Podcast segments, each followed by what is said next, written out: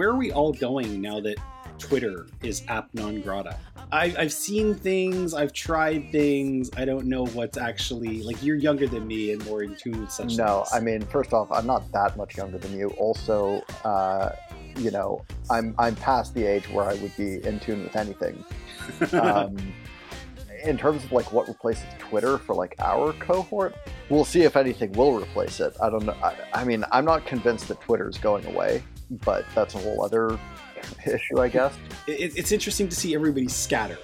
You know, like some people are over on this app, and some people are over on this app, and some yeah, people, are people have staked their? Are people some people have staked apps? their names. Uh, not so much. Yeah, that's, Um, that's. I mean, I signed up for a for like a Hive profile. yeah, The app is terrible. Yeah. Um, I'm not going to use it. um, I I tried getting my way through Mastodon. I'm like, I don't even know how not- this works. Yeah, yeah, exactly. There we go. Welcome to wherever you are. My name is Ryan McNeil in Toronto, Canada. You are listening to episode 296 of the Matinee Cast. It's the movie loving podcast of my movie loving website, thematinee.ca, your home for cinematic passion and perspective. I'm excited, folks, and it's a surreal feeling because after the last few years, the idea of excitement was becoming a foreign concept, but it's true. I am excited. I'm excited that we've arrived at the holiday season, and with it comes all the great movies that we've been waiting for all year. I'm excited over how much fun I'm having with that over the last several episodes of the show and the guests I've had. Presumably, that will continue today. I'm excited for just the second time in all the years I've been doing this show that I'll be talking about a film by my favorite director ever. And I'm excited for the guest I have today since he's always so much fun to talk to, argue with, and is probably as big a fan of this director as I am. He is a really smart critic, a good friend, and a neighbor I've been running into around town. Corey Atad is here. How are you, man? I'm very good. I'm very good. That's good to hear. On episode 296, we will be discussing The Fabelmans. This will be a spoiler laden review. We will be flipping the record over to play the other side, and we need to learn more about Corey. This is Know Your Enemy.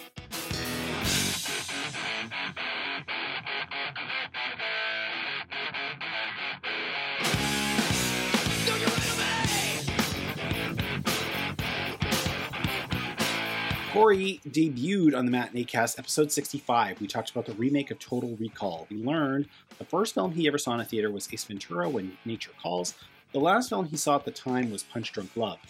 The worst film he's ever seen is Across the Universe. The unseen classic or essential is Tokyo Story, which he has now seen. And the film he wished he made was Close Encounters of the Third Kind.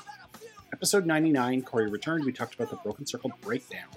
We learned the film everybody else hates that he loves is War Horse. The film everybody else likes that he does not is Playtime. The last film to make him cry was Lucky Star. In the movie of his life, he'd be played by Tobey Maguire. And the movie he was watching next was Something by Frank Borzage. On episode 166, Corey came back to talk about Moonlight. We learned the film that made his love of cinema turn a corner is The Fellowship of the Ring. His first date movie was Pirates of the Caribbean. His sick day movie is the 2009 version of Star Trek. The last film to leave him speechless is Manchester by the Sea, and his film epitaph would be Shot in the Back by Buford Tannen over a matter of $80. Finally, Corey returned on episode 269. There is an episode in between then and now, but we just didn't do Know Your Enemy because we had a lot to talk about with everything everywhere all at Mhm. once. But 269, we learned the film he loves but never wants to see again is Dear Zachary. The last film to really freak him out was Hereditary. The film that always makes him laugh is Dumb and Dumber. His favorite movie soundtrack, also Dumb and Dumber. And the film he loves but nobody else has heard of is Little Man, What Now? Time for round five. Here, five timer Corey Atad. Mhm. When you go to the cinema, where do you like to sit? I used to prefer to sit sort of in the middle, in the middle, which Okay. is, you know, generally even when theaters are being, you know, when they're fixing the picture and the sound and everything, they tend to like gear it towards like the center of the center. Gotcha. Um, so I used to sit there. Over time, I've sat closer and closer to the screen. now, it depends what theater I'm in Okay. because you know at the lightbox where i just came from a film uh, they've got excellent screens and excellent projection even with the digital projection uh, you can sit front row and you won't see pixels which is nice uh, and the other thing is that they use just traditional white screens the extra bit of that is i found that when i'm sitting close generally sitting in the middle not quite ideal because I find I have to like move my head back and forth. It's like you're watching tennis. Yeah. So what I do is I sit a bit to the side and then I can kind of just take in the whole screen. So that's kind of oh, my Okay. method is close and then a bit off center. There's some exceptions to that. If I'm seeing 2001, I'm sitting front row center just so that it's like overwhelming the senses. No But, kidding. You know, like some people like to sit way in the back, and I'm like, why don't you just stay home and watch your TV if you're going to do that? I, I know it's not the same, but like, Well, I mean, I noticed that when I went to see Tar last month, I was sitting not even that far back. I was sitting, I want to say about halfway back in the house. Mhm. And but I was sitting on the side, right? Mhm. Like I was it was one of these theaters where there's aisles down the left and right, and then a Oh, bank of about Varsity Eight. Yeah, yeah. Oh you, yeah, You know it, I yeah. know it. So, but I was sitting on the side and I'm and I'm thinking to myself, I'm like, why does the screen look so small? I remember this being a pretty big screen. Why does it look so tiny? Mhm. And wh- wh- why am I like, you know, kind of feel like I'm almost watching this on my phone, but from far away? You know, as far as like the the the screen filling your field of view, Mhm. um, I'm all I'm all for that. And yeah, if Yeah. you sit a little too close, you can kind of get a I can. sore neck by the time it's done. Corey Atad, if you can go on a date with any movie character, who would you choose?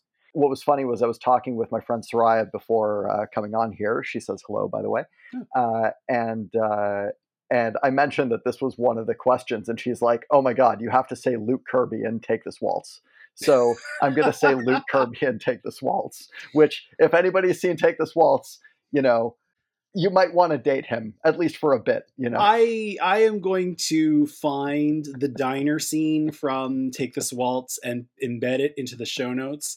If nobody has ever seen that film and seen that scene, incredible scene. uh, and it's actually ap- apropos because we're going to be talking about Michelle Williams uh, at length in a few Mhm. minutes. and Seth um, Rogen. And Seth. Rogen. Good point. Yeah. Luke Kirby, if anybody is unfamiliar, first of all, how dare you? He currently, right now, uh, is a man of my heart because he plays Lenny Bruce on The Marvelous Mrs. Maisel. And anytime it's a Lenny episode, it's automatically fantastic. And the show itself is already fantastic to begin with. So it's like extra fantastic. Take this waltz for anybody who may not Yeah. have seen it. And if you haven't seen it, track it down. Um, just fantastic piece of filmmaking by Sarah Polley um, about a woman who has an affair, uh, lives in Toronto. Um, You know, a lot of similarities actually between that film and uh, the Fable. A little bit, yeah, a little bit. Just a few less kids.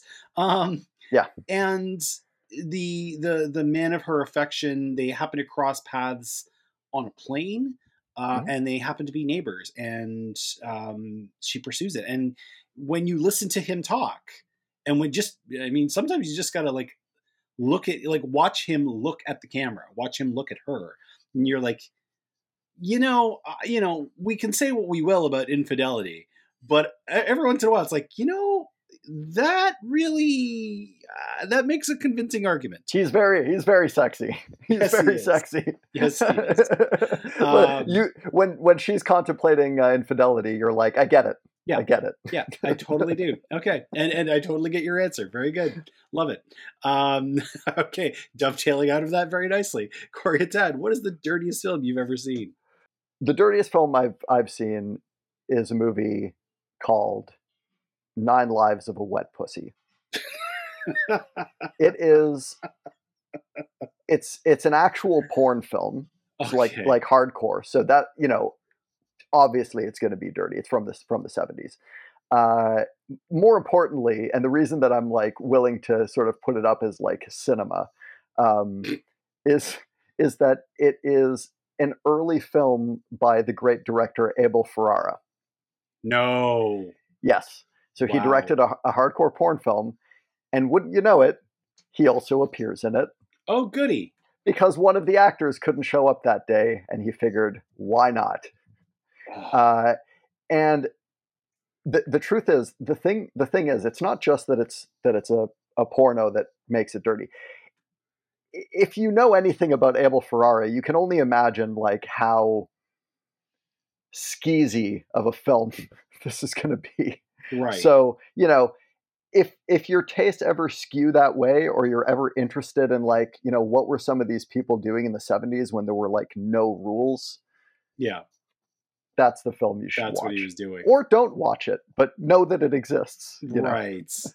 I I mean the the weird thing is how did he how did he stray I, I mean i guess the short answer is it was 1976 but mm-hmm. how did he stray over into that? Like he was doing i guess it was he was doing shorts at the time so i guess it was a job. It it would have been a job but you know you got to remember and and this is something that actually like to be a serious moment about about um about porn which in recent years was well in recent years, there's been kind of a lot more, I think, um, attention paid to the porn that was made, particularly in the 70s. Um, both from like, you know, a cultural perspective, you see that in something like The Deuce, the TV sure. show. So it's kind of taking that seriously as this movement that was happening. Um, but also in terms of, uh, it was a form of underground cinema, you know. So a lot of it is very is very bad and uninteresting, like genuinely. But some of it is like, oh wow, here's a filmmaker who basically clearly couldn't get a job doing anything else and is making weird halfway Lynchian like st- not this film in particular, but there's right. other there's other films where you're like, you know, there's this one called Corruption that was made by this guy who uh, also did some horror films, and that's the thing. A lot of these people did horror films and and yeah. and exploitation films and that kind of stuff and it was all this kind of mishmash of of sort of outside of the mainstream underground fare um, that often had things going on in it that either were genuinely cinematically interesting or were kind of pushing boundaries of of taste and sort of social mores and things like that. To see films made at a time when sort of the dams had broken open there was almost no sense for like where boundaries were and so you know a lot of lines got crossed in ways that you know you watch those movies and you're like could not make those today and yeah.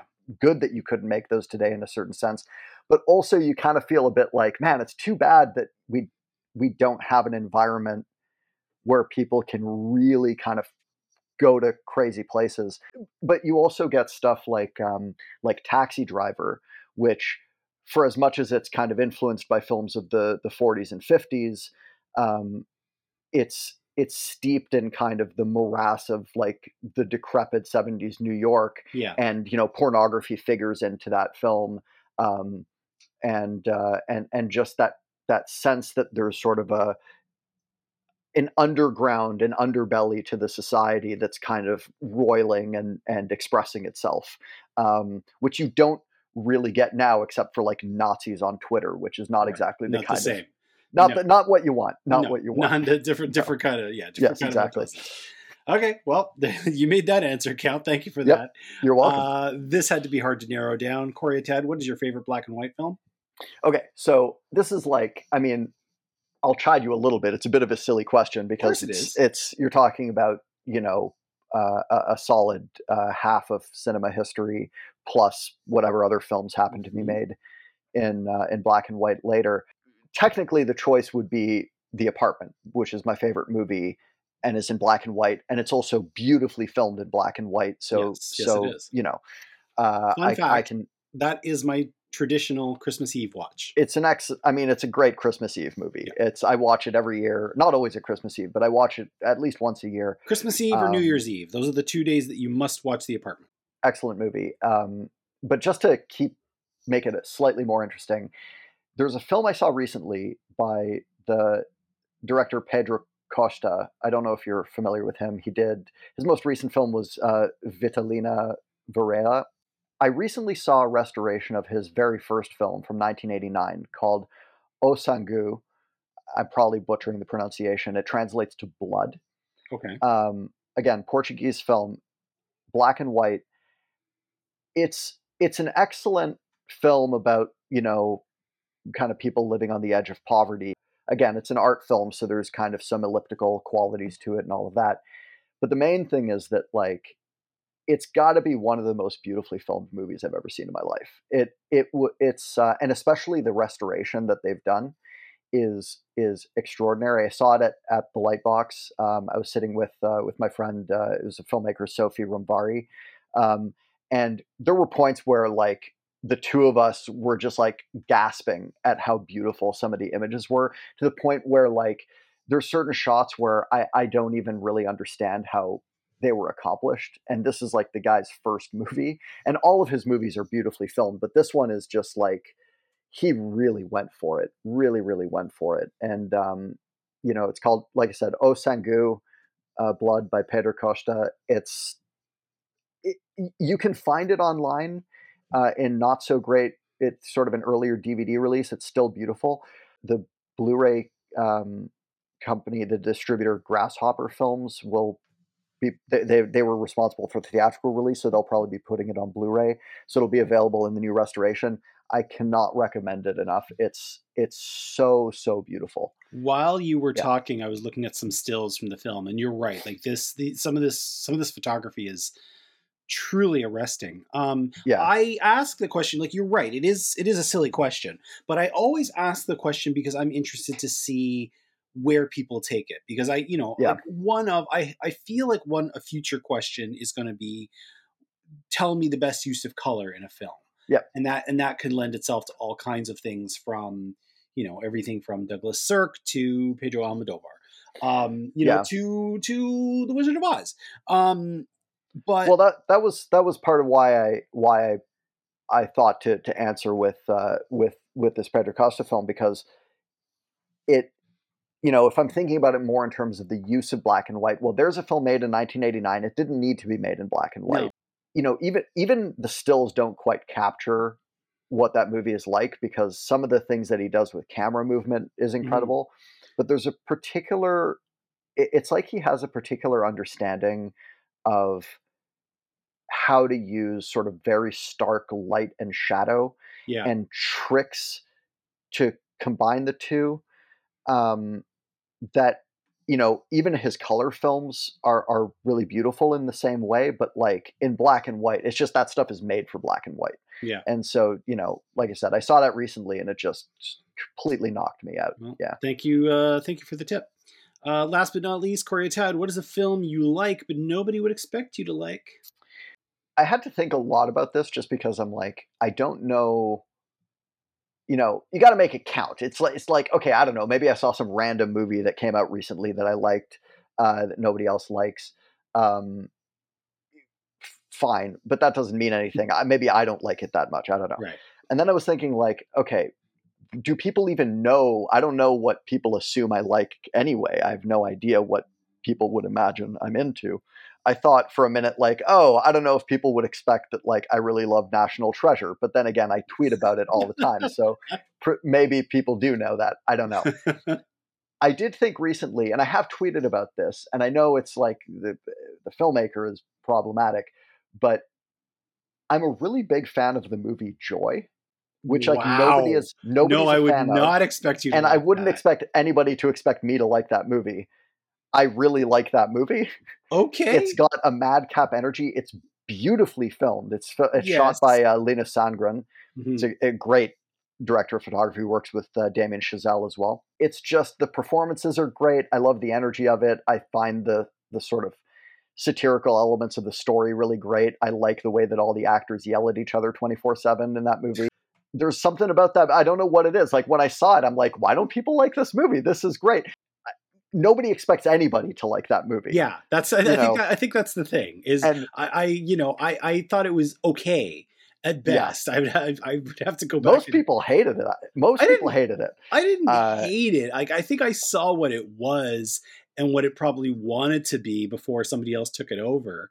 Um, it's I, I think it was really interesting that it kind of slowed the roll on David O. Russell quite a bit. Like for for a hot minute there, he was just firing on all cylinders, and it was like, don't bet against this director. Because... Well, kind of, except that I think that I think part of it actually was that I mean, never mind the he's got a controversial reputation to say the least. Oh yeah, you know, American Hustle did well, mm-hmm. but I think it didn't land. It got nominated for stuff and everything, but I don't think it landed quite the way that Silver Linings Playbook did.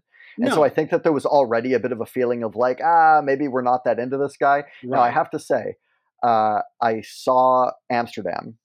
Oh God, it is not good. Okay, it's not. It's not good. Uh, and it's it's it's not good on a level where you're like, I don't know what happened to it, but it almost feels like he forgot how to make a movie. I'm Oh, like, boy. you know, say what Oh, you will about the guy. It, it, I don't think he had that problem before, but this No, one really no. like something went very thing. wrong. I. I think that was the thing is with Joy. I think a lot of people were like, "What just happened? Like, how did this guy forget how to make a movie all of a sudden?" yeah. Whereas just- I was just like, ah, this guy really knows how to make a movie. Wow. I mean, it's it, like at the at the center, it's got you like you said, it's handsome. Um, at the center, it's got a really really great performance, and that can carry something quite a bit. Uh, yeah, I would not expect you to go to bat I for love that per- movie. So I love the production design of it. I love Okay. the. I, I. It's great. I've seen it. I've seen it like three or four times. Like I'm not joking. It's. It's. I really like that movie. that is a fantastic answer. Thank you for that. All right, we are going to learn more about Corey when he inevitably shows up for another time. But right now, we have a movie to get to, uh, and we're going to be talking for a minute or two about this. I'm sure. Come on back again. Uh, consider yourself spoiler warned because there's some things about this movie that must be discussed. Uh, there's just no two ways about it. We are going to talk about Steven Spielberg's The Fabelmans right after this.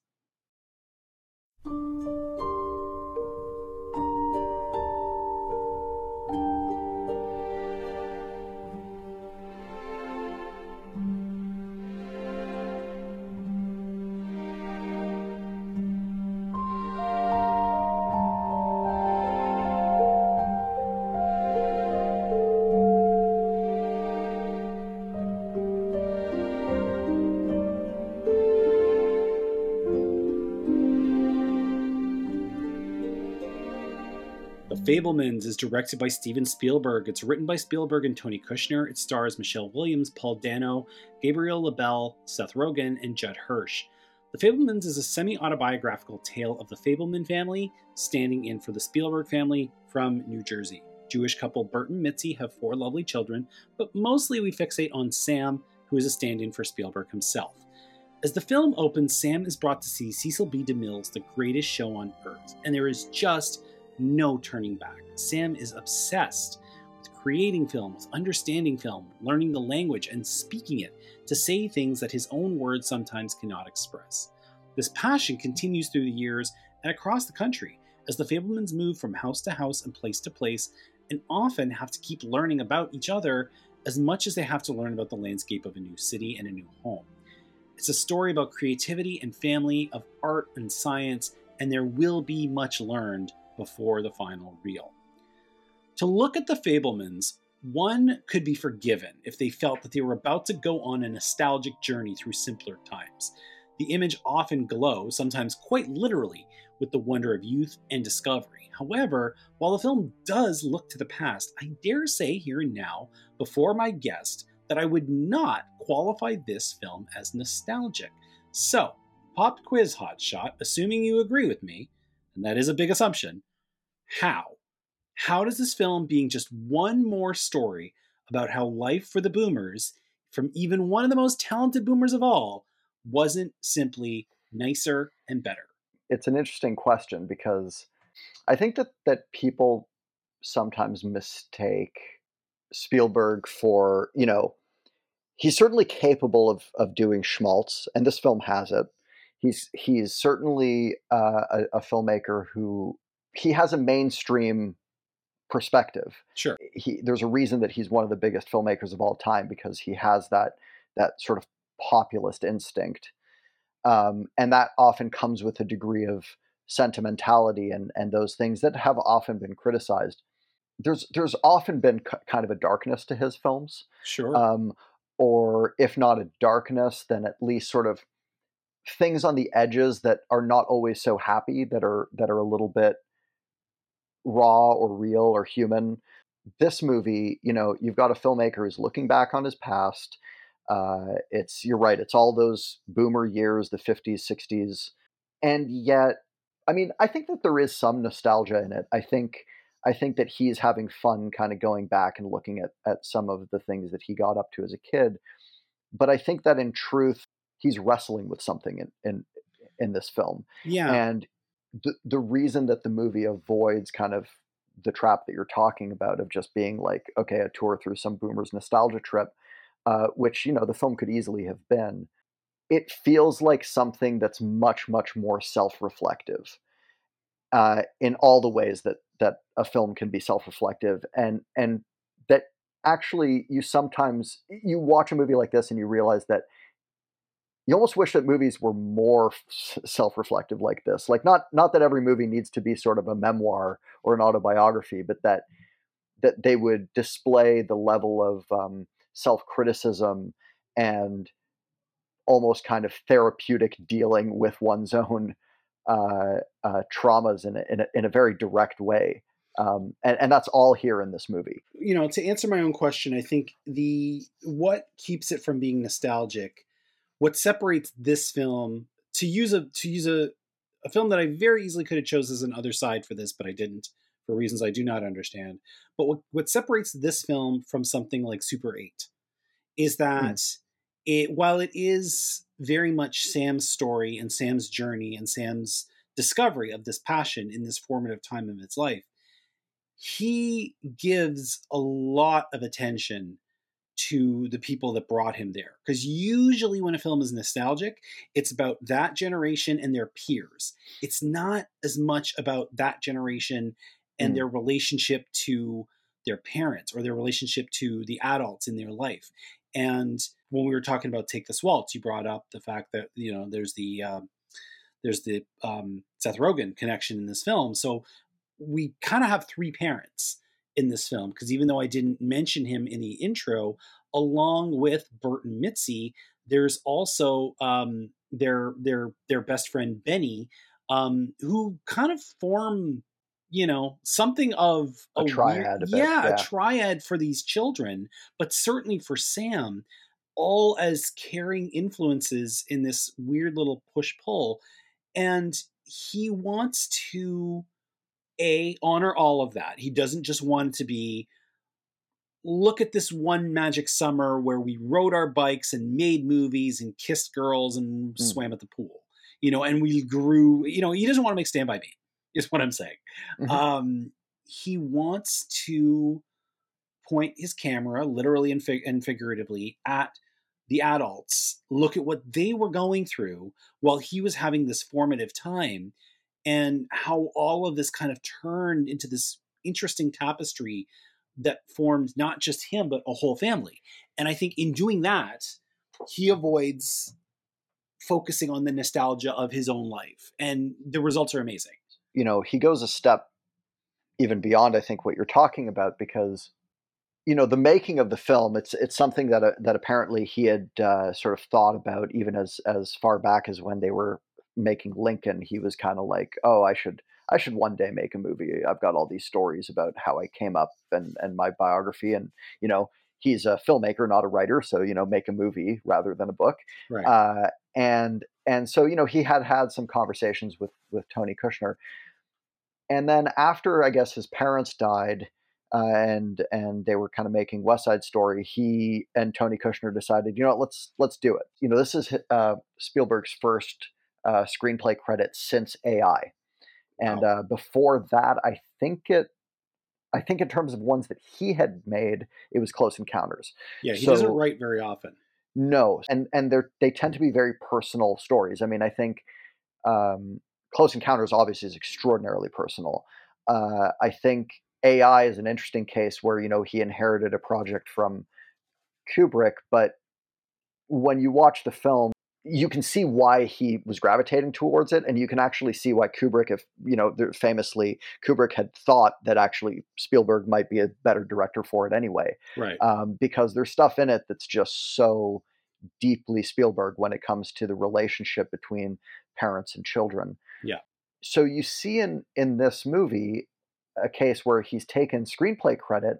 Now, I don't know how much pen he put to paper, but from what I understand, the process was essentially him sitting for long therapy sessions with Tony Kushner. Wow. So Tony Kushner was asking him all kinds of questions, basically doing a, a form of like writerly psychoanalysis, right. just getting him to talk about all the things that he went through and all of his problems. And through that, they shaped a screenplay. And I think that that's incredibly evident on screen because it's it's not just telling the story of his childhood it's not just telling the story of his family through that period. It's displaying a reckoning with what that all was. For a filmmaker who, you know, uh, you, you kind of said that this would be a spoiler, but you know, it's a movie about divorce. Which, Yeah. if you've seen any Spielberg movie ever, you know that he makes movies that are about divorce. Right. Uh, almost all of them have divorce somewhere in them. Not or all marital of them, strife of some sort, like right all- down to yeah. Lincoln. almost all of them. Almost all of them have it. And uh, and and if they don't have divorce, they have some issues with parents and children. They have there's something there al- almost always. But I think that there's a difference between making films in, in let's say in a, a auteurist fashion, just sort of happen to express the interests that he has and the things that he's dealing with inside, versus a film where you can feel it in the movie, the hand of the filmmaker making choices about what to include, Yeah. what to depict, in some cases, how to depict them. hmm Um, you know, there's stuff that happens in the film that is very cinematic in a way where you're like, I don't know that this actually happened the way that it's being depicted.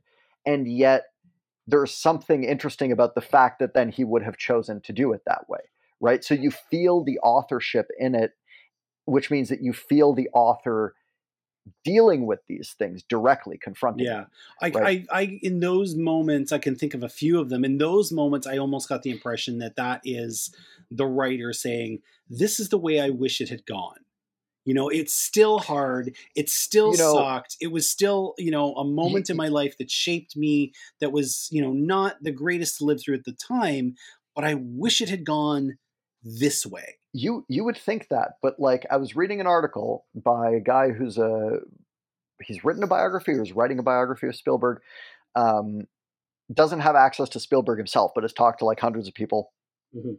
Uh, around him and has kind of pieced together his childhood you know there's stuff like okay there's some some stuff like apparently so one of the things in the film there's a long kind of section where he's experiencing they move to california to Mhm. Sar- saratoga i think and he's being uh, bullied like uh, uh, for being Jewish. It's sort of anti-Semitic bullying, and apparently that's something that he also experienced when he was in Phoenix. But I guess for the sake of the movie, it's better to just okay, let's do it once. We don't need to have it at two schools. It's a structure thing, right? Right. But then there's a sequence. One of the best scenes in the film, for for sure, and but there's quite a few great scenes. Uh, is you know the the main kind of um, antagonist, this very sort of like uh, Ubermenschy Aryan looking guy um, who who bullies him. I think his name is Logan. This this blonde, kind of beautiful, statuesque kind of kind of uh, high schooler who's been beating him up and, and treating him like shit. He, and uh, sort of young uh, Sammy Fabelman makes uh, a, a film of like this class trip to the beach and sort of centers that that bully in a way that makes him look like this great movie star, almost although a bit of like a Riefenstahlian kind I of movie star. yeah, I was noticing that, and I'm like, this is a very strange reference. Yeah, yeah. yeah. having in this movie now. there- there's definitely that stuff going on, which you know, again, Spielberg is a Jewish filmmaker, and it's a very Jewish film. That that stuff is not by accident. Yeah. Um, and and by the way, Kushner as well, who's Jewish and and has written uh, plays that very much deal with Jewish issues. So so he makes this film. They present it at the prom. Yep. And everybody's loving it. And you know, you would think that the bully would love it uh, because he's being presented in this heroic way. But in fact, there's a scene that happens afterward where he confronts uh, Sam Fabelman in the hall and basically has a bit of a breakdown because he feels that he's been made fun of in a very cutting way, in a way that even his bullying could never achieve, uh, where it's like Sam saw the person that he really is Mhm. but then depicted the person who's like the heroic guy that he could never actually be. Yeah. And this kind of messes him up. Now, according to to go back to the that biographer, according to that biographer, that is based on a thing that actually happened. It was not called Ditch Day in, in real life. It was called like Sneak Day or something. Right. He made this film and he presented this bully this way. And basically the bully kind of went up to him afterward and was like, hey man, that was actually really cool. And so it's interesting to me that he has this sequence that's apparently invented Yeah. where he himself as a filmmaker spielberg is analyzing this thing that he did that this kid apparently didn't even recognize kind of what he was doing and that maybe Spielberg himself as a young person didn't quite realize that that's what he was doing. Yeah. but he was doing something kind of actually quite manipulative. He doesn't come across like the nicest person when he does that. No. Now now he doesn't come across terribly. There's like a sourness to that you know? because it's so it's a very very specific move it's not i'm gonna make you look weak you know it's not like i'm gonna you know he does he does that to the other to the other bully there's 2 Mhm. of these kind of golden boy kids who keep picking on him through the course of the film and one of them he makes him look like the saddest sack ever like Yeah. he catches him stealing pops and he and then being know, ignored yeah, by girls being and yeah. ignored by girls and just off on his own looking like a loser that's not what he did to the bully the bully he he yeah he made him very much look like you know a roman like somebody like somebody from. From Olympia you very know? much so yeah and and and you know thinking in his head that this is not how the guy sees himself that just like the rest of us he has his own issues and he hates himself and seeing himself this way is really going to mess him up in a whole other way like that is actually some very devious well shit it's complicated by the idea that in that scene he says himself maybe that's why he did it maybe it's just what the camera captured Yeah. right now what's funny about that is that of course well he's the one filming it but there is some truth to that in terms of the things that look good on camera Yeah. the language of cinema Yeah. right so so throughout the film you have a character who is often i mean the whole concept the whole launching point of the film is that he goes and sees this you know he, you, you understand um, the parents kind of talk about that he has like anxiety issues even as a Mhm, kid. mhm. and they go see the greatest show on earth and there's this big train crash and it's horrific and all of that and and he's just like traumatized basically. Now he's traumatized in a way where he's actually almost excited about it because he can't stop thinking about it. Right. And his and it's his mom kind of understands his method of con- he, he wants to control it Yeah. essentially. So she hands him an eight millimeter camera and says like okay film this toy train set and see if you know you can ca- that way you can crash the train once basically uh, this toy train set and and then you'll have it forever on camera. And of course because he's little spielberg he films it kind of amazingly. He's like he has this natural skill you know and spielberg has said on this tour that he's never been to therapy Right. and that in a way movies were his therapy Mhm. and and what's interesting is i don't know if he always understood that now at, at age 75 he might understand that but i don't know that when he was like in high school making a film he necessarily understood that that's what he was doing certainly But not the idea then. that- maybe like maybe a student now in high school would understand that that is their way of therapy Well, and that is their way of coping yeah I maybe i don't think but in 1960 whatever that, that May- a teenager would put that together per, perhaps but but it's almost it's almost the idea that that the language of cinema becomes this natural language for him Mhm. with which he can almost unbeknownst to him express things Yeah. and and confront issues um, if maybe indirectly right um, you know, which then becomes a whole thing in in in terms of his parents' divorce, Yeah. um, which is also rendered in a really complicated way, where where you know, and it's based on truth, where his mother, you know, there was this best friend who they affectionately referred to as an uncle, who actually, you know. Technically, he was the father's best friend, but actually, he was around more because she was in love with him, and the fa- and and the father, of course, clearly knew that basically the whole time um, but it was this complicated relationship where they still loved each other but couldn't fundamentally make it work because they were two different types of people he's an, an, an, a computer engineer and very oriented towards that and she's more of an artist and and and it, her she herself was always torn between family life and wanting to do sort of more creative and artistic things in ways that often make her act act out and act a little bit kooky. At one point in the movie, she gets a monkey. That's something that his mom did in real life. um, you know, I mean, it's interesting that you mentioned that because I actually do now find it fascinating that for all of the things this film confronts, and it's possible that it doesn't confront this because Spielberg just does not have the information and felt it unfair to make it up. never actually confronts Bert and Mitzi having a conversation about Benny. You know, like there's there's a conversation about when when Bert wants to move and leave Benny behind.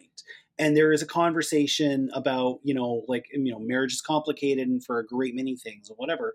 But there is never and there is never a complication of I know what Benny means to you and it's more than just friendship. You know? Um by the way, we, in case anybody has not put this together, we are now full on in spoiler mode here. That she leaves you know, him for Benny. She leaves but, him for Benny. But but the the you know it's funny you say that because there is actually one conversation that happens, which is uh, late in the movie, uh, bef- somewhat late in the movie before they split up, where the kids actually overhear uh, them kind of arguing in the in the bedroom, and I don't think they name Benny directly in that conversation, but that's clearly what they're talking about. Mhm. Um, the entire picture that he is painting it could not have been an easy one to paint and an easy one to confront for for a person who is cons- like who is considered very very wholesome you know like you you even though like you mentioned how like all of his stories are so Mm. clearly informed by this divorce that shaped him as a child he himself has been part of a relationship that ended and when he went on to another relationship now seemingly that one has you know the one that he was always meant to be in given how long it's lasted, the size of their family, the, the you know their their their work together as a unit, what have you. Um, you know, all of this. It's not that it's not that he's foreign to the language, and you know his parents were childhood sweethearts, and he married Mm. his childhood sweetheart, and he knows nothing other than this Rockwellian existence. That is not at all the case. But it just for uh, for the man whose reputation is going into this movie, I was actually afraid it would be too saccharine to be like I used that word texting a friend walking over the movie. I'm like, Mhm. I'm almost afraid this is going to be too honey dripping sweet of a look back into a boy becoming a filmmaker. Mhm. Um, you know, and, and seeing that poster where it's him walking on the Universal lot Mhm, mhm. um, or the CBS lot.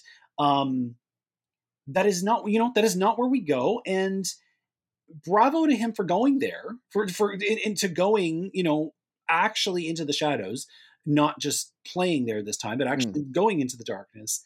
Um, and that kind of real hard revelation may just have been that one step too far. And he's like, you know what, I'm here enough. You get it. I don't need to really Well- spell it out for you. there's certain moments where it leaves his subjectivity, Sam Fabelman's subjectivity, and goes towards you know one of the parents or whatever. But Yeah. For the most part, it sticks with him. So, for example, there's a detail in the movie after uh, they they tell the kids that they're um, that they're splitting up, and uh, at one point, uh, you know, they're essentially he's blaming his mom. Uh, or his mom is being blamed for Mhm. like wanting to to leave and whatever and there's just an offhand line where Paul Dano is actually like, "No, it was my This idea." my idea. Yeah. Yeah. And remember that. that's actually something that, if you've seen the documentary about him, that was something that was a point that Spielberg, for the longest time, had m- misunderstood, and it was only later that that he was kind of informed, like, "No, no, no, actually, I saw your the way that your mother was really unhappy, and I let her go." Right. because and and I think that he misunderstood it as I want to leave, where the reality was I could see she wanted to leave and I, I couldn't I I I couldn't hold I couldn't hold her. back It wouldn't have been longer 'cause I- it, yeah, it- it wouldn't yeah, it wouldn't have been right. And and I think there's something to me quite remarkable about a movie like this because you know it's telling us a linear story Yeah. just in terms of the narrative, but it's not telling a story that's sort of just a straight simple and this happened and this happened and this happened. Nor is it a movie that has a particular like point to make no right? Which sometimes happens with certain biographies uh, and, and even autobiographical works where there's a little bit of, I went through something and here's the lesson that I've learned here, now I'm imparting it to you. This movie feels like the kind of thing that, in a way, was made for nobody else other than Spielberg. yeah Like, yeah it's, he made a movie for himself that other people, that he then invite, invited other people to watch. yeah And there's something about that that, you know, it puts the audience in a voyeuristic position that that is so thorny where even the sort of superficially you know glowing look of the movie and and the elements of it that would seem sort of simplistic and saccharine and and and lacking in depth on the surface just carry so much weight because there's just again there's the layers of metatextual aspects to it and then even within the film itself there's just there's a complexity to the way the characters behave and relate to each other from moment to moment. You know one one moment you have sam upset with his mom because he's edited together this camping trip footage that that he had and uh in it it's it almost reminded me of like a scene out of JFK. There's a bit of back into the left quality Yeah, where he's yeah. editing it, Where and yeah, like and he's and slowing the- it down and slowing it down, and slowing it discovering down. these little tiny moments. It's not that there's an infidelity happening; it's that there's a relationship happening between his mother and Benny that he didn't notice. That's captured there on the film. Presumably, he was looking was through looking, the lens. So it's something that he didn't even see Mhm. with his own eye. Yeah. It's the camera had to capture it for him to see it. Yeah, That then makes him sort of upset with his mom and he gives her a bit of the silent treatment. He acts like a jerk to her. And then after there's a bit of an altercation with with him over that, uh, he kind of breaks down and pulls out that little strip of film that he cut out of this of this edit and shows it to his mom. He puts her, you know, gets gets her to sit in a closet with a with an eight millimeter projector, and she watches it and she sees it, and then you see it dawning on her what she's looking at, what her son knows, yeah, uh, what what she has sort of unwittingly given up, given away, and when she comes out of that closet, he suddenly is swarm to her and is hugging her and is saying, "I won't tell." You know, so he's gone from from one reaction to another, and you understand in that the difficulties that people go through when they encounter troubles between each other and the way that they don't act in straight lines that's That- that's something that you don't see a lot of in- No, in, no. film that moment. I'm I'm actually happy that you mentioned that moment because we you know we haven't really talked too much about individual performances yet, Mm. but Michelle Williams is putting on a masterclass in this Yeah. movie in terms of i agree everything she does. She's funny, she's charming, she's deeply, deeply troubled and sometimes she's Mhm. obviously like very lonely, even though she's got tons of people around her. Um, and in that moment where Sam sits her down and is like, "Watch this," and I mean, I, just just in that moment, like you can kind of you you must imagine what must be going through her head in that moment because you know her son has shown her everything through the years from train crashes to you know World War II stories to mummies, you name it. Like you know, Yep. it's it's like here I made this, you know, and and it could be anything. It could be absolutely anything, Mhm. and without saying a word, without even so much as really lifting her hand, like it's all in. She's doing it all from the neck up. Mhm. Michelle Williams just acts her ass off. We've Mhm. already seen what she's presumably seeing, knowing now that she's seeing it all strung together, and she's looking at what she should be looking at too. That's the thing is in most of these scenes, she is not front and center. She's usually in the background. So she's looking past her children, past her husband, past her husband and her children sometimes, and picking up on what it is that Sam wants her to know that he knows. And she is able to convey her heartbreak, her shame, her confusion, her pain in this Mhm. moment to us. Her fears. Her fears without you know with like barely moving a muscle well i mean it's It also look incredible it's it's it's an it's a great perform there's a few people i've heard who've been detractors of her performance i they think they are wrong first of all, the idea of not showing the footage uh, that she's it's not cutting between her face and the No. footage, right? It's just Yeah. on her we already face. know it like that's the thing there's, there's actually no point in Well- showing it again because we've already we, we saw Well- it quite detailed like Well, but not ago. not only that, he he does a thing which is you know at this point we all know, and he I'm sure knows, there's the shot, the Spielberg face, Right. right? And that's what that shot is. And it's once again, as he's done over the years, when he returns to that shot, he consistently adjusts it, reframes it, gets it to do something new. And this was a time that he got it to really, really do something new, where what we're seeing is not somebody who's witnessing some great event. Yeah. Or It's not wonder this time. well, it's not just that it's not wonder. I mean, even in other films, he's used it for fear. He's used it, but it's it's almost always witnessing something large. Yeah. And in this case, she's witnessing the smallest things of all. These moments that were captured in like you know five frames of a of of of a of an eight millimeter reel. It's it's these small moments take time to register. So it's also one of the longest of those types of shots that he's ever done because it needs to rest on her face for a solid minute to With her own To- music playing in behind. that's when he stops for a good period of time making films. He he yeah. and and and it's because seemingly he's the, the camera betrayed him. yeah. The camera revealed something that he almost wishes that he hadn't seen. And you know that gets back to that conversation he has with the bully, which is did he know what he was doing or did the camera just capture it? Yeah. The line there is blurry. You know, Yeah. the camera captured it. He still took that footage and put it onto a, a, a loop of film and presented it to his mom. That's an that's that's uh you know to to be very simplistic about it, an editorial judgment that he Yeah, made. that's a And, uh, choice. You know, Yeah. that's a choice. Yeah. And this movie is full of of choices, both the choices that the characters make, but the choices that he's making as a filmmaker.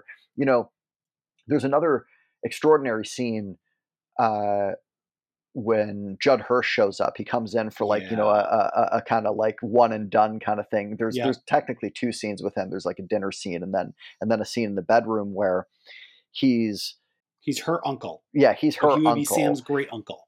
and he comes for he comes to visit after uh, her mother dies, his sister dies, and, and he's he's there. And after kind of a, a bit of a raucous dinner, he uh, they're, they're in um, Sam's bedroom, and he sees he recognizes he there's a kinship there with with Sam where he recognizes oh this is a kid who cares about art you know his father has asked him to make this edit this film together of their camping trip to kind of have help his mom feel better and all he wants to do is worry about you know the 40 boys from his cub scouts that are uh, from his boy scouts troop that are uh, uh, coming to film this world war ii movie that he's making. You know so you have a house that's grieving and a kid who seems detached from that. You know hirsch gives him this kind of speech essentially where you know he's telling him like you know he he himself kind of became estranged from his family in a way because he went and pursued his own artistic dreams in the circus and in film and and elsewhere and he's telling him you know art and family they'll tear you apart Yeah. the two things don't go together Mhm. because one thing They You know, both maybe require it- commitment. They both require your full self at all times. And Yeah. they they cannot, you know, two masses cannot and occupy the same space. and that's the thing that's tearing his mother apart hmm uh, in, in in large part, and it's a thing that for him, though he's too young to understand it, is to some degree tearing him apart because he he's he's a person who can't seem to confront things in a direct way. There's a reason he can't just tell his mom, "Hey, I saw that you have something going on with Benny." Yeah. He had to show her a film. Yeah. He stands up to his bullies to some degree, but he can't just confront it properly No. he needs to make a film where he cuts the guy down to size. When his parents inform them that they're splitting up, his sisters are freaking out, and he basically shuts down emotionally and goes back to his room and is cutting this ditch day film for the prom. And his sister comes in. Also, by the way, a, a great performance by his sister. I didn't recognize the first time I saw it. I didn't recognize that it was Julia Butters from uh, uh, Once Upon a Time in Hollywood. Ah, But I knew that's I that is. recognized her from somewhere. and she comes in and and basically How can you be Trying to talk- now? Yeah. well she's trying to yeah how are you just editing this now there was this crazy thing that happened and she's trying to talk about what her mother is going through and you know her brother is basically just kind of blaming her mom offhand and she's saying like you know she's clearly has problems and there's this beautiful beautiful moment at to kind of cap that scene where his sister's like okay fine i'm just going to leave clearly you're not going to ha- you know be there with me emotionally through this Yeah. and he then stops her and asks hey could you just watch the cut of of the film that i made and she comes she she agrees to and she comes and sits by him and kind of puts her head on his shoulder and is crying and you can see in that moment that she recognizes that this is the way that he is dealing with this Yeah. grief yeah, that we all have to cope in our own ways, and, And- then that's the and- thing. It's that's a hard thing for a kid to actually really learn. But it's but it's it's almost like she doesn't need to learn it because she it's his it's her brother and she gets it. The movie is full of those kinds of moments that are just uh, you know there's a send off that he has with um, with Seth Rogen's character with Benny where he's kind of upset with him and and you understand in the scene it's not spoken but you understand that his mom must have had a conversation with with Benny. So Benny knows that he knows Oh yeah, something Yeah. but they're not talking about it no, and yet they're Nor talking they. about it. Yeah. No, they wouldn't talk about, but they're but that's what they're talking about in that scene. Yeah. And in that scene, th- this is after Sam has tried to sell, like he sold his camera, and actually Be- Benny bought him a has like at the same Yeah. time bought him a better one, and he's telling Sam, "You have to keep making these movies, if not for you, then for your mom, because there's an unspoken thing there where." You know, his mom is a pianist, and it's talked about that she's very talented. His, her her her uncle thinks that she could have gone and performed in Vienna, Yeah. uh, if she had wanted to, but clearly she was torn between wanting to have a family and wanting to pursue those things. Benny in that moment is telling him, "You have to do that to some degree for her." Because she's hoping that you do that yeah, because she didn't get to do it. There's a consistent thing in the film where Sam is into movies, making movies. His dad, who's this uh, very brilliant computer scientist at the bleeding edge of computers, this is back in the 50s and 60s, right? It's like before computers were even really computers. yeah. They're they're uh, talking about the amount of tape that a computer. Can Yeah, use. it's like wild. So, so, but he basically keeps referring to his filmmaking as a as a hobby Yeah, not a serious thing, not something. At one point, he says, like, you know, you should be go- looking to do things that actually are useful for people, Yeah. right? Because his father doesn't recognize that actually movies can be useful for yeah, people, yeah, yeah. right?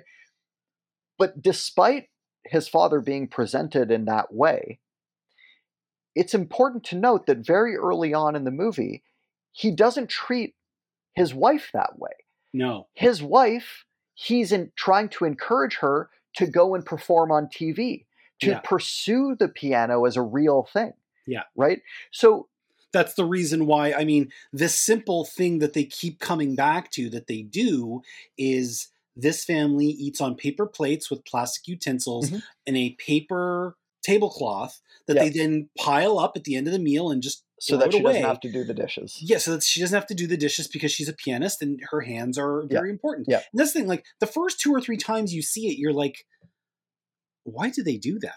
The first thing I was wondering was I was kind of back in the, the, the- I was back in the time when I watched A Serious Man, where I Mhm. was like, is this a Jewish thing that I don't know? no Uh, you know, like, Yeah, and, no. and then I was like, I'm like, okay, I'm just uh, this this is eventually going to come in at some point or another. And then yeah, late like the, the third time you see it, it's like, Yeah. So she doesn't have to wash the dishes, and you're like, oh, and right. yeah, I mean, you know, it's But it's the- mildly, are- I mean, it's mildly inconvenient. I mean, it's it's actually quite convenient, but it's mildly inconvenient. It's But- mildly embarrassing, but at the same time, this is something that you know her husband is like, this is what we are doing, so that your support- your right. yeah so that so that your you know your paintbrushes will stay clean Yep. your your your pen will have ink etc etc pick your Yep. metaphor a lesser movie Yeah. would have had a much more straightforward the father is just not encouraging of artistic things but that's not really no how the movie operates and and in that way the movie is both quite bracingly honest. Yeah. Even though it has a soft touch about it. You know, it's not a movie that's like that's like confrontational, No. right? Despite this film being sort of soft on the surface, there's a bracing quality to it. There are moments that just kind of hit you emotionally, not because they're particularly sentimental, almost because they're the opposite. Because in a moment where you expect it to be sentimental, it does something that that undercuts that and makes It's it, very you frank. know, there's there's times where it is actually like startlingly frank for a Spielberg Totally. film. Um, Totally. There's this there's this constant push pull in this movie between art and science. It's actually quite literally expressed at one point by Mitzi. In this house, there are the scientists and the artists. Um, I love that it's actually how this film begins with Sam having his his kind of little panic moment in the lineup for uh, greatest show on earth and Yeah. his mom is trying to say it's only a movie it can't hurt you it's just up there on the screen it's well, she says movies are dreams. movies are dreams and her and his father's like actually what's his happening father's like explaining like yeah, he's like, it's actually pictures. and- There's a light put through the pictures, and the pictures move faster than your brain can register. Yada yada yada. Like, and I love that there is this constant back Well, and but- forth between the passion, the expression, the you know, the the need to to, to create moments, to create Mm-hmm. something that lasts, right down to Mitzi's very beautiful her uh, drunken her campsite- drunken uh, campsite, yeah, dance by the campfire fire, yeah. dance by by lit, headlights. lit by the headlights. Gorgeous Yeah. scene. yeah, it's a and again, it there's a moment in that scene too that's so uh, beautiful to me, which is when his sister sees her doing that and sees that her her um, uh, kind of pajama slip, whatever that that gown that she's wearing, nightgown. That's the word you're going uh, for. nightgown, yes, is I don't know. My, my, my. It's a uh, it's an older. I don't think it's kind of. I don't think they're used quite as much people anymore. wear nightgowns anymore. But uh, anyway, so she she's in her nightgown, and especially because of how it's rear lit by the headlights of this of this car, um, it's kind of a bit see through. And so her daughter is basically trying to go and like cover her up and then dance in front of her to distract. And she doesn't understand why her mother is doing this, like putting herself a out there that way. Yeah, she also doesn't understand why all the the men in the family essentially are just sitting around watching it. Right. and of course they're not watching it in any kind of a um, a sexual way. It's it's it's a moment where it's almost like she's the the daughter is too young to kind of quite comprehend just a deep emotional expression happening in that moment. Yeah. and I don't know. Again, it's it's just like the, the to have scenes like that that that that have that level of um, of complication to them.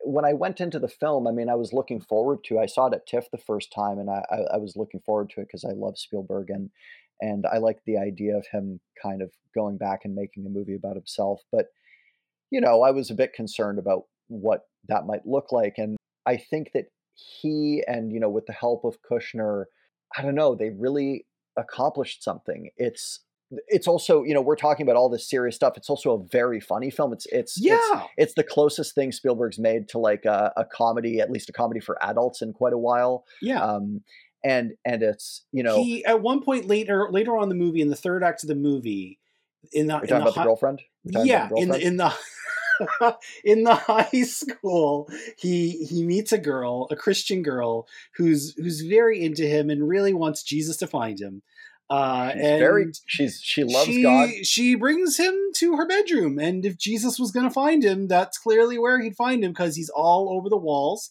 uh to a startling degree alongside frankie valli and elvis Yep, presley yep, and yep. you're looking at it like you're halfway towards Carrie, and I'm like, I'm like in a few It's years, that- you know, That sequence, people were like rolling. That, I that, would, I lost it. Like there weren't that many people in my theater, and when yeah, when the camera turned in her bedroom, I was like, sweet that lord, scene, that that whole that's scene when fantastic. yeah, yeah. that whole that whole scene is is extremely funny. I mean, that's the kind of light stuff uh, that that's that's just great. Yeah. Um, it's also, I mean, it's also look, it's light, but it's it's in a section of the film that's actually dealing with the Jewishness very directly because he's experiencing this anti anti-Semitism. I mean, the thing that's, I mean, it, it's almost, it's almost strange to fathom now, but it is the truth that Spielberg himself actually wrestled with his Judaism uh, well into his adulthood. Actually, like he he you know it was something he wasn't comfortable with. It was something that obviously he he gained uh, you know unwanted attention for uh, you know at times, Mhm. and it's you know it's people may forget or people may not even know that it's the kind of thing that you know he he wasn't he wasn't always the guy who would go on to make Schindler's List and yeah, I mean, you know and that's and that's that's something that it's I- it's not in this film but I, feel like the seeds of it are there I don't even think it's just the seeds of it are there. I think I think it's there in a really big way, and I think that the, you know, this is the first movie that he's made that I think deals with the lived experience of being Jewish, particularly in North America. Mhm. Um, so? You know, well, I mean, Schindler's List is about the Holocaust, so that's Yeah. not you know that's not about being Jewish. That's just about the Holocaust, right? You know, it happened to Jews, uh, but it doesn't particularly reflect anything about the lived experience because it's such a uh, an anomalous um, kind of experience. and same you know? thing and same thing with Munich this is the first movie that he's made that's about being Jewish, or, or that at least in part is about being Jewish. It's there uh, after they come back home from the movie, and they're where where's our house? Oh, it's the, it's one, the one with, with no lights. lights right You know, uh, it's there when with, with the grandparents. It's there when the Judd Hirsch scene, which is like just about the most Jewish scene I've ever seen in my life, where where um, you know he even has this great there's this great moment where he like suddenly starts remembering his sister died and he like tears his shirt and and and Sam is like oh my god what's going on and he's like what you never seen a guy grieving before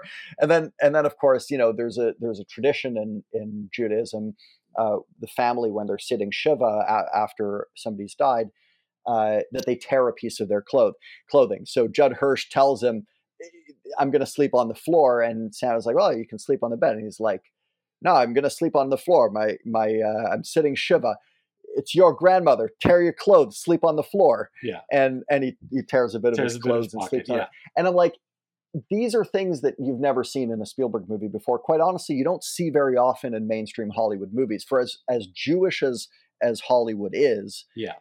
uh, Hollywood has tended, much like Spielberg did, to shy away from Judaism because it was not the mainstream. Yeah. Because they're making movies that are appealing to you know a broadly uh, uh, sort of Protestant um, um, public. People are going to treat you certain ways. People are going to treat you ways that are both bullying, in some cases fetishizing, right? Like like the girlfriend the does. now yeah. that's something that he goes along with because he's a teenage boy. But And those are the right yeah and she's cute and whatever. But those are the kinds of things that that I can tell you, particularly uh, for for you know the secular Jews out there. That's a very common experience in terms of how Jewish people relate to their Jewish identity. It's often a very thorny thing. Mhm. And so it was so interesting to me to see him, you know, wrestling with that. And again, not in a way that that like underlines anything. It's not a movie about anti-Semitism. It's just No. one of many things that well, yeah, this- it. But movie- it's that's the thing this movie there's a lot of things this movie is about like the Yeah. only one thing it is not about is nostalgia um and even then it's got traces of that in, in kind of i'd say the best way Mhm. um and at the end of it all what's interesting is it is undoubtedly uh, a masterpiece. And at the same time it is probably the simplest masterpiece that he has ever made may ever make. Um you know like Mhm. the the the only movie that he's ever made that is this simple maybe two are the post and perhaps uh bridge of spies those are the only two movies he's made that are this simple every other movie he's made is very very showy very big very you know lavish design production you know like over the top kind of thing this movie while i'm sure it, there is a lot of money present could be made very cheap um and Mm. it's it's it's so simple. It's people in rooms. It's people talking. It's people growing up. It is very much a masterpiece in a line with Schindler's List and Saving Private Ryan and Raiders of the Yeah. Lost Ark, Jaws, and on and on. Like the guy's got like ten masterpieces now, um, Yeah. which is wonderful to see at this stage in his career. Because yeah. let's be honest, I don't know how many more movies he has. it's a deceptively great movie. It's the kind of thing that, like, even when I saw it at TIFF, I I, I really loved it. I had an emotional reaction to it, but the days after seeing it are when it really kind of started to Yeah. congeal for me because I'm like, I'm just thinking about scenes and thinking again about all those layers. It's layers within the film and then layers of meta text, Yeah. and and it's it, it it's exciting to to to see a filmmaker in his late stages make a movie like this that is just for, It- again for as linear as it is and straightforward as it is it's anything but straightforward It's a masterpiece. and it, yeah, uh, like there is no other way to really describe great. this movie. it's so completely necessary to how the movie works is Yeah. that you feel the hand of the person who made it because it's it's his story and it's his understanding of his story you know um and and it's interesting that he would take that and put it out into the world to be like okay now it's open to you you guys can interpret it Yeah, take what you want from it yeah. from my story Here, take take my, from thera- my interpretation of my story take my therapist know, notes and please and not discuss. and not just not just his interpretation but also his own self mythologizing because of course he's always been a self mythologizer he's always told stories about himself that, like i'm sure the basic facts are true but you know he's a storyteller so like when he talks about how he snuck onto the universal lot and made himself an office there like i'm sure that happened but it probably wasn't quite as epic of a heist as he portrays it you know what i mean Right. I'm sure the scene that happens at the end of the movie, which this, you know, we won't spoil for anybody who doesn't want Did to be that happen? It. it did happen, but the Okay. thing, but the thing about that scene is that there's a talk that he gave where he tells the story of that scene. Yeah.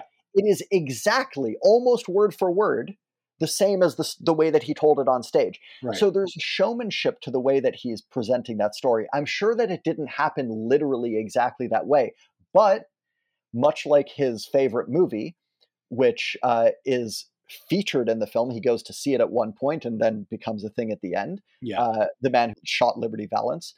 Uh, Spielberg is a believer in printing the legend. yeah. You know? Yeah. So for all that it's this bracing, honest film, he's still doing that thing of like making the reality just so. Yeah. You know, somebody asked him about the in the film. You know, he's making all of these uh, these Super Eight films and and whatever these fr- uh, films with his friends. If you pay attention, if you know anything about film stocks, most of the footage that's being shown is not eight millimeter. It's Oh maybe no. like sixteen, in some At cases least. even thirty-five yeah. And he was asked about that like you know th- you made th- they look really good and he basically admitted that like you know he still has all of those films famously he gave them to to J.J. Abrams at some point to uh, re- to kind of restore and preserve all these eight millimeter films he made. Um, hopefully, one day we get to see them. But he kind of said like this was his chance to remake them and actually make them better.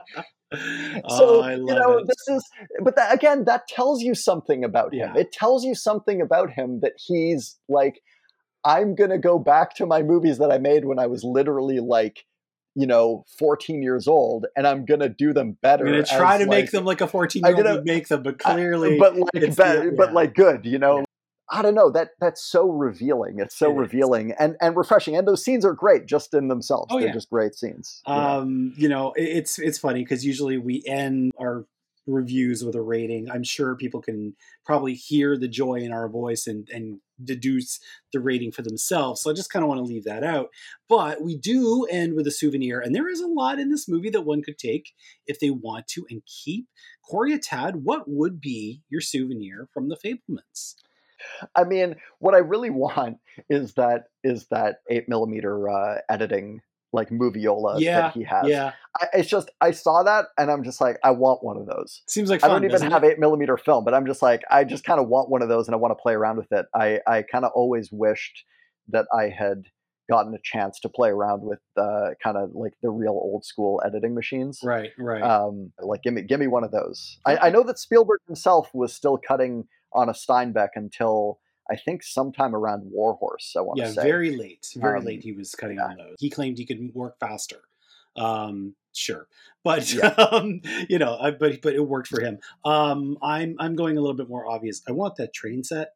That train set. Oh, looked- sure, yeah. I loved that he got it over the eight nights, and like I, Mhm, I you know, that they saved saved the locomotive to the eighth night.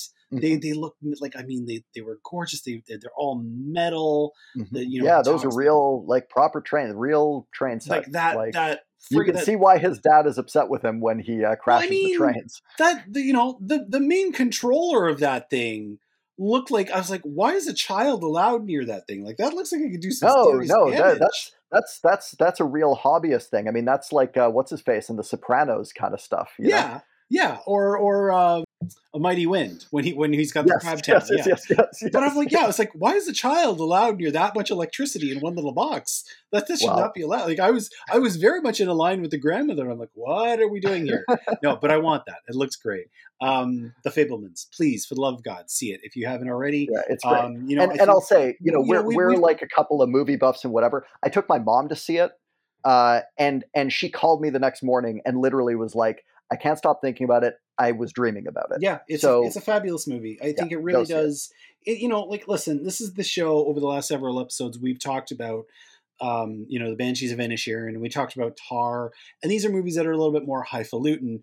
I don't think that this is that. I think this is a movie that is actually quite broad and quite mainstream in its appeal, but has so very much baked into it in a way that only a master can do. Um, the Yep. If you haven't already, please see it. And I, you know, even though we talked a lot about what happens, we have not, I believe, ruined the emotional impact that a lot of these No, no, no. have. So Yeah. please go see it. Um, we are going Yeah. to take a quick break here and uh, flip the record over to play the other side right after this.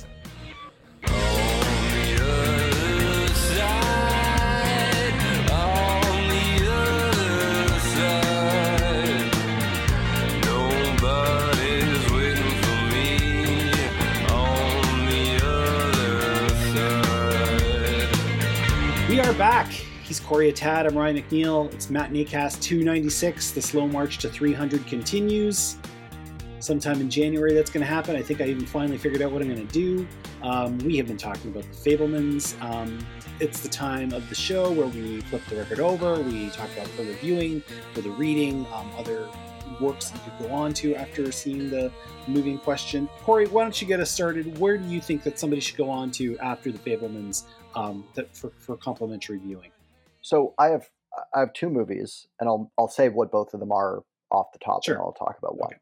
Uh, the two movies are uh, they're both recent films. I Oh. saw them both at TIFF. Okay. Um, one of them is already out, and the other one I think is coming out maybe next week. Okay. Or the week after. Uh, so the first is Aftersun. The second is All the Beauty and the Bloodshed. Okay. The reason I chose both of these films is because this year at TIFF, in, in a way that was like very striking, the number of movies that I saw that were about parents and children. You know, there was also The Whale and The Son, and there was a bunch of other. There was there was a few other movies that that were dealing with with these issues. Fabelmans and Aftersun and All Beauty and the Bloodshed were kind of unique among the, the all those films in that they weren't just about parents and children. They were about children who are now adults, uh, in some cases quite old adults, uh, like Spielberg, looking back on their past and their childhood and looking back at their parents and how their parents were during that time. So, Aftersun, it's a debut feature by Scottish filmmaker who works out of New York named uh, Charlotte Wells. So, she's made a couple of short films. This is her first feature. It is one of the most impressive debut features I've I've seen. Period. It stars Paul Mescal from people know him from Normal People, um, and dating Phoebe Bridgers. He plays sort of a a, a, a young father who um, kind of reunites with his uh, young. I think she's supposed to be like uh, you know eleven year old daughter or something. Uh, uh, maybe 10 years old or something. Mm, Uh, I got the feeling she's like 12. Oh, she might be. Yeah, it's 10, possible. 10 she's feels 12. a little shy for where that story goes. I, yeah, yeah, maybe twelve. Yeah, it's I figured like around eleven. But anyways, it's not said. Uh, no, I don't think. no, it's but but I think never, it's right. I think yeah. it's right around there. They they're basically on vacation uh, at a, at sort of a British resort in in southern Turkey. The movie is mostly just like, you just know, watching them on vacation. yeah, watching them on vacation. This was this was kind of like what they were doing. Um, there's like some moments that that are a bit more dramatic, but for the most part, it's it's not a movie that has like a whole lot that happens. But it's also a movie that is very clearly framed through the scope of memory, and memory in this case that that the filmmaker is sort of the avatar for the filmmaker. It's again clearly autobiographical. Girl is her, but then you see her sort of at the current age, uh, played by an actress who's watching uh, these uh, old um, mini DV tapes from that uh, uh, from that trip, and reflecting on her father and her relationship with her father, who you kind of understand through the course of the movie. It seems like he lives in Turkey, or he, at the very least, he lives apart from uh, from his family. He must have had issues growing up with his parents. Um, you get sort of hints of that, um, and you know he's a troubled guy, and yet it's this very lovely vacation. Except for sort of there's one kind of bit where it goes a little bit dark, a little bit sour, As vacations Uh, sometimes do. as vacations sometimes do, but it's not like the worst thing in the world. It's a movie that, you know, a lot of people have been having very emotional reactions. When I saw it at TIFF, I basically had to like run out of the theater when it was finished because I was about to burst into tears. And I ran into the washroom and like basically started crying for a while. And then I came out and I and I was there with some friends and they were kind of like, "Are you okay?" And uh, what was it about the movie that was doing that? And it's like as I would open my mouth, I would like start crying again. Um, so it obviously hit very deeply. Part of that, I think, is my own personal connections to some of the aspects of the movie. First off, uh, on just a superficial level, I was around that age, a little bit younger, but around that age at the time that the movie is set, which is sort of like late 90s. Yeah. Um, living in Turkey at that Mhm. time. And my dad has some issues here and there sometimes, so, although not quite like in the film. Um, but like, you know, there were aspects of it that that kind of hit quite personally. But I also think that, again, as an act of memoir, understanding through the film, you know, it's a film that you don't get much exposition or even much just outright plot, and yet You don't get a whole lot of closure either. you don't get closure except that you kind of do because the movie is made in such a way that you get it. You just get it even though nothing is spoken you get what it's do you get what it's about you get what the characters are reflecting on even if you don't know the specifics you get it when you Yeah. see the the father dealing with whatever traumas he's dealing with you understand that this is a guy who's almost not made for the world. Like it, as much as he's sort of a can be a happy-go-lucky guy, there's a darkness in him. One of the things that that movies like this are really, and and to to a lesser degree, the Fabelmans are trying to spell out is, it's only very recently that adults have become parents by choice. For, for almost all of human history, it was just what you did. Whether or Yeah. not you were suited to it, whether or not you were ready for it, whether or not you knew what you were doing, and Sure. Potentially capable of screwing up another human life. Yep. It was, it was just it was it was just what you did. Well, it's but- only now, like it's only really very very recently where people are starting to like have a say in whether or not they do, whether or not they feel Tot- that they should, totally. etc., etc. And this is a story of he's a young father. He's a very young father, still trying to figure it out. You know, there's this amazing moment very close to the end of the movie where they're kind of sitting uh, on their last dinner for their last dinner at, at the resort, and a guy comes up uh, with a Polaroid camera to take a photo. And he leaves the photo on the table, and it's developing as they're talking. And what they're talking about is very important, but the camera stays with the the Polaroid as it develops. And in that, you understand there's something that she's doing with cinematic language. It's not so much that nobody's done it before; it's just that rarely do people do it. Certainly not in their first film. Yeah, uh, with such command, with such trust.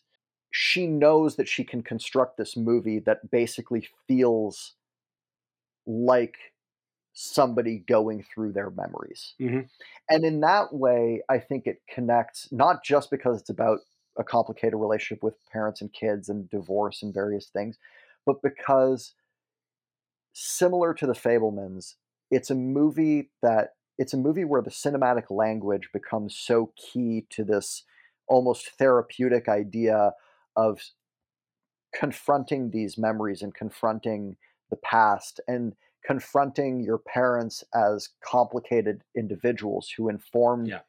your own bringing up, um, who informed your own issues. You know, there's a moment in Aftersun, which is one of the flash forward moments where you know she's in bed with her girlfriend and uh, or or wife or something. It's not again, it's not spoken. Uh, they they have a baby and the baby's crying, so you understand that she's now a parent. But also sh- the way that she sits up in the bed, you uh, I forget at what point you know it. Maybe it's in that scene where you understand that that's her uh, um, her birthday. I think. Yeah. Um, or maybe her father's birthday. It's not. Maybe I'm misremembering. I I feel um, like it's hers because I I feel think like we see a card. I, I think it's her birthday, and I think the idea is that she is now the age that her father was in Yeah. that 31, I think. So Yeah. she's the same age uh, that her father was on that trip because he turns 31 on that trip.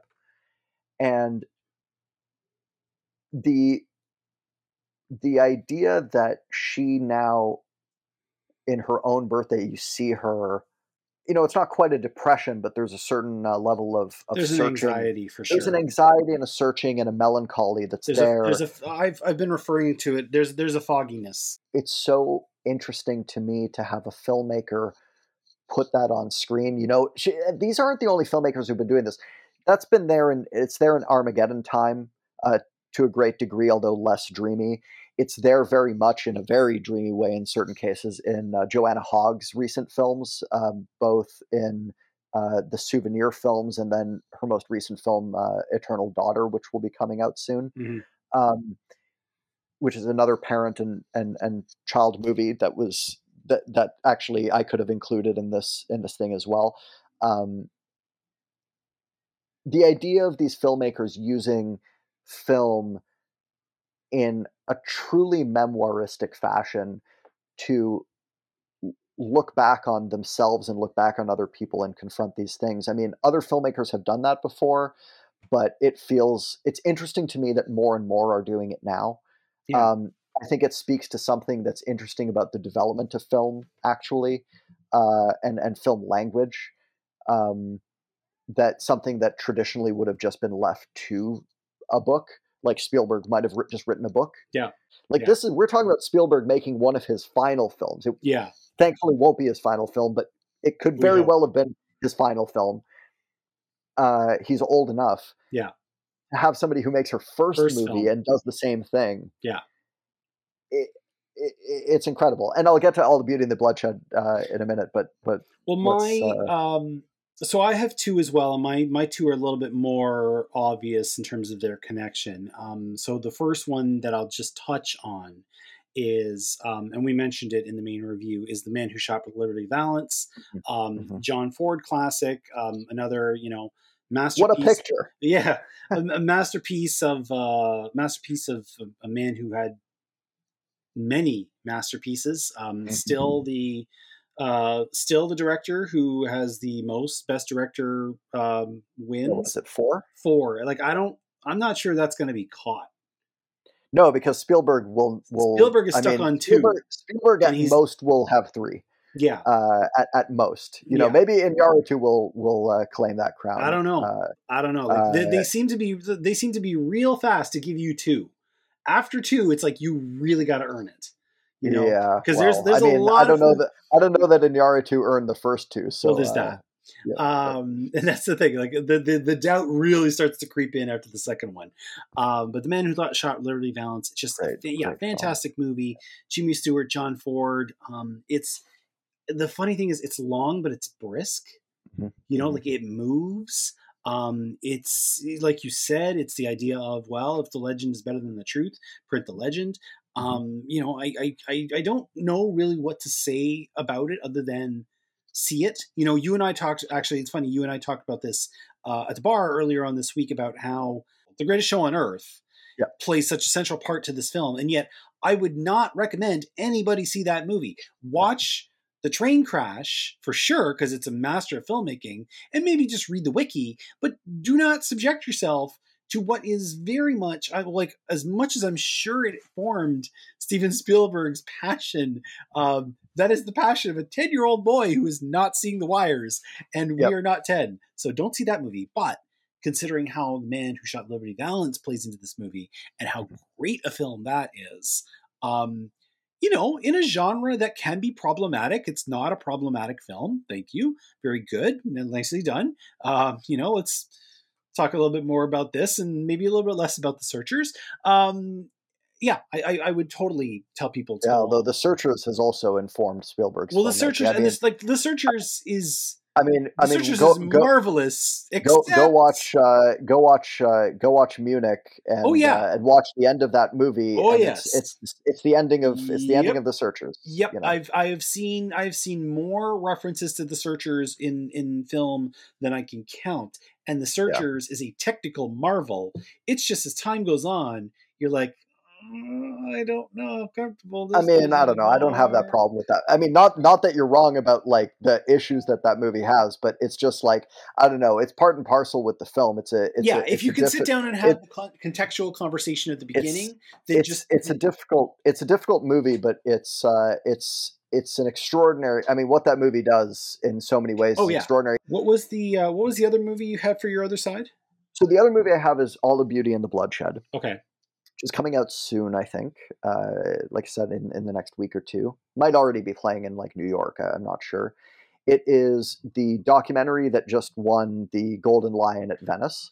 Um, Laura by Poitras. yes, by Laura Poitras, who Right. from Citizenfour. Uh, Laura Poitras always been a good filmmaker. This, I think, is her masterpiece, at least so far. Um, it's a film about the photographer and artist Nan Goldin, who was part of. I mean, speaking of earlier talking about the underground scene and John Waters and those people, she was connected to all of that, particularly the queer underground scenes in in in, in New York, uh, and, and and and and actually in Boston and other places. Um, she's also well known these days, and the film covers a lot of this for being part of organizing the protests at museums and universities and, and places, uh, those types of public places, against the Sackler family, okay, who who uh, we all would know from. Uh, Dopesick uh, sorry, from Dopesick. from. Dopesick and and and all the Real human- world horrible. the real world Yeah. human destruction that Yes. they've caused uh, out of greed. And so she's she's with her her group responsible for a lot of the museums taking the Sackler name uh, off of their wings and and um, and refusing their donations. And basically, you know, if you can't hold the Sacklers accountable, actually, then at the very least you can drum them out of polite society. The documentary also just kind of tells the story of her life and part of the story of her life is this extremely complicated relationship that she had with her parents, Hmm. who she views as essentially having caused her sister's suicide. Oh wow. And and it's incredibly emotional. And there's a scene close to the end of the film. It's one of the most remarkable things that I've seen in a movie. Now, keep in mind, this is a movie that is not it's not an experimental film. It's not particularly arty. It's about the art scene, but it's pre- presented in a fairly, you know, it jumps around in time a bit, but it's a fairly straightforward thing. Um, talking heads a bit, uh, um, you know, fly on the wall stuff. There's stuff where, where they'll spend a few minutes showing an excerpt from one of her photo slideshows, that kind of thing. And, but then there's this moment near the end where there's footage of her with her parents, who up until this point, actually, you've almost assumed that she's totally estranged from her parents. And yet, you know, here she is kind of meeting with her parents, and they're actually talking about her sister and her mother at one point is trying to remember this uh, quote that her sister had written in, in a diary and she goes and gets the diary and anyway it's this extremely emotional scene where her parents are reflecting in that moment a humanity that you actually hadn't understood before because they kind of actually seemed monstrous up mm, until that point okay, in the film. okay. and you see them for the human beings that they are right it's a generosity you know, on the on the part of the artist. It's incredible. It's incredible. You know, it's a, and and it's a generosity. It's something. It's so personal. Mm-hmm. They don't have to be that generous. No, no. You know, they could they could hold on to all their resentments and and never get over them. Yeah. You know, but that's yeah. not that's not what they chose to do. What they no. chose to do is actually reflect the humanity of their parents. Yeah. Rather than the way that rather than just focus on their parents screwing them up, which you know they also did. Right. Right. Um, my my second choice is um, much more obvious, um, even than uh, the man who shot Liberty Valance. My last choice to kind of close out this episode is um, another Spielberg masterpiece, one I don't think people think of quite as often now when they think always? of this masterpiece. Talking about always? Yes, I'm definitely talking about always. Um, no, I'm talking about Close Encounters of the Third Kind. Well, yeah, um, it's, it's, it's his best movie. It, it's yeah, well, okay. I mean, I'm no no. It's my it's my favorite. It's my favorite of his okay. films. That's I mean, it's yeah, yeah. uh, it, it's it's top three for me. Um, but but it's it's it's the one that kind of like showed me a different side. It showed me yeah. what how spectacle can be much more thoughtful, right? Than that that that a, that a blockbuster human. movie. Yes, yeah, that it yeah. can be very human and very tender. Um, yeah. This is the movie, of course, um, where the question of scientific advancement of of mm-hmm. scientific um, um, achievement is settled with art you know, mm-hmm. it's it's a, it's a film where we are trying to communicate with higher beings who do not speak English because why would they? And the way we are able to communicate with them is through music. And you know, if your father is a scientist and your mother uh, is a musician, this is the story that yeah. you are going to create. Um, Granted, in this case, he's flipped it. the uh, The father is the dreamer. Yes. Uh, yeah. The father's the dreamer. The father's the one who leaves the family. Yes. Yeah. Uh, what? And he's actually even said that if he that was only a story that he could write before he became a father, because if he had of waited until he became a father to write that, he never. Yeah, but you know what? Lead. You know what's inter- You know what's interesting about that is that he says that. I think it's interesting that when he made Close Encounters, in a way, he inhabited the point of view of here's something that's drawing me away from my family. Mm-hmm. And he presented that as, I don't know about a good thing in itself, but sort of like neutral in terms of we see the family fall apart and that's terrible, but it's also this beautiful thing that he gets to witness. And it's and in the of name of something greater. Sure. Later, he becomes a father. Suddenly he's like, ah, shit, I wouldn't do that. That's not, you know, that's not my thing. Now, all these years later, he's looking back on his own parents directly, yeah. where one of his parents literally did that thing. Yeah. And he looks at it with a kind of generosity. Yeah. It's it's it's you know it's I mean? trippy. That's um, an amazing development. You know, I know that he gets a lot of credit in you know for the the, the way he was able to make chicken salad out of chicken feathers with Jaws when the shark wasn't working, but this is a mm-hmm. film where he takes what he learned and he elevates it. Like a lot of the ways that he shows alien presence without any mm-hmm. actual aliens around mm-hmm. is incredible. And when you learn how he was getting, you know, this was the first film that he worked with children.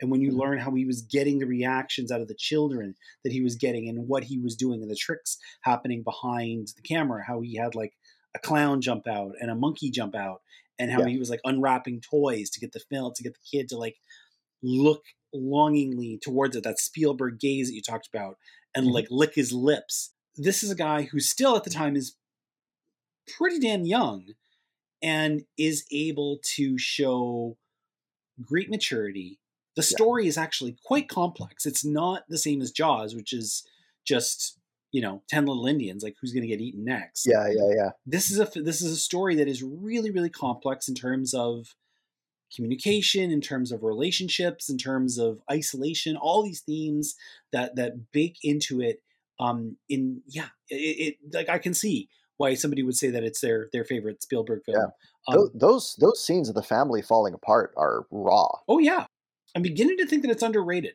like which is weird to say for a masterpiece but i'm beginning to No, think like uh, when yeah. you talk about spielberg films people tend to come up with Raiders of the Lost Ark, Jaws, Schindler's List, Jurassic Park. Like it'll take somebody four or five answers usually to get to Close Encounters. It, And I don't it- think it's also just incredibly, incredibly well made. I mean, it's just the the the production is mounted. the The photography, you know, Zsigmond's uh, uh, cinematography is outrageously good. The score is great. Mm-hmm. Yeah. I mean, it's also like I'll say this too about the Fabelmans.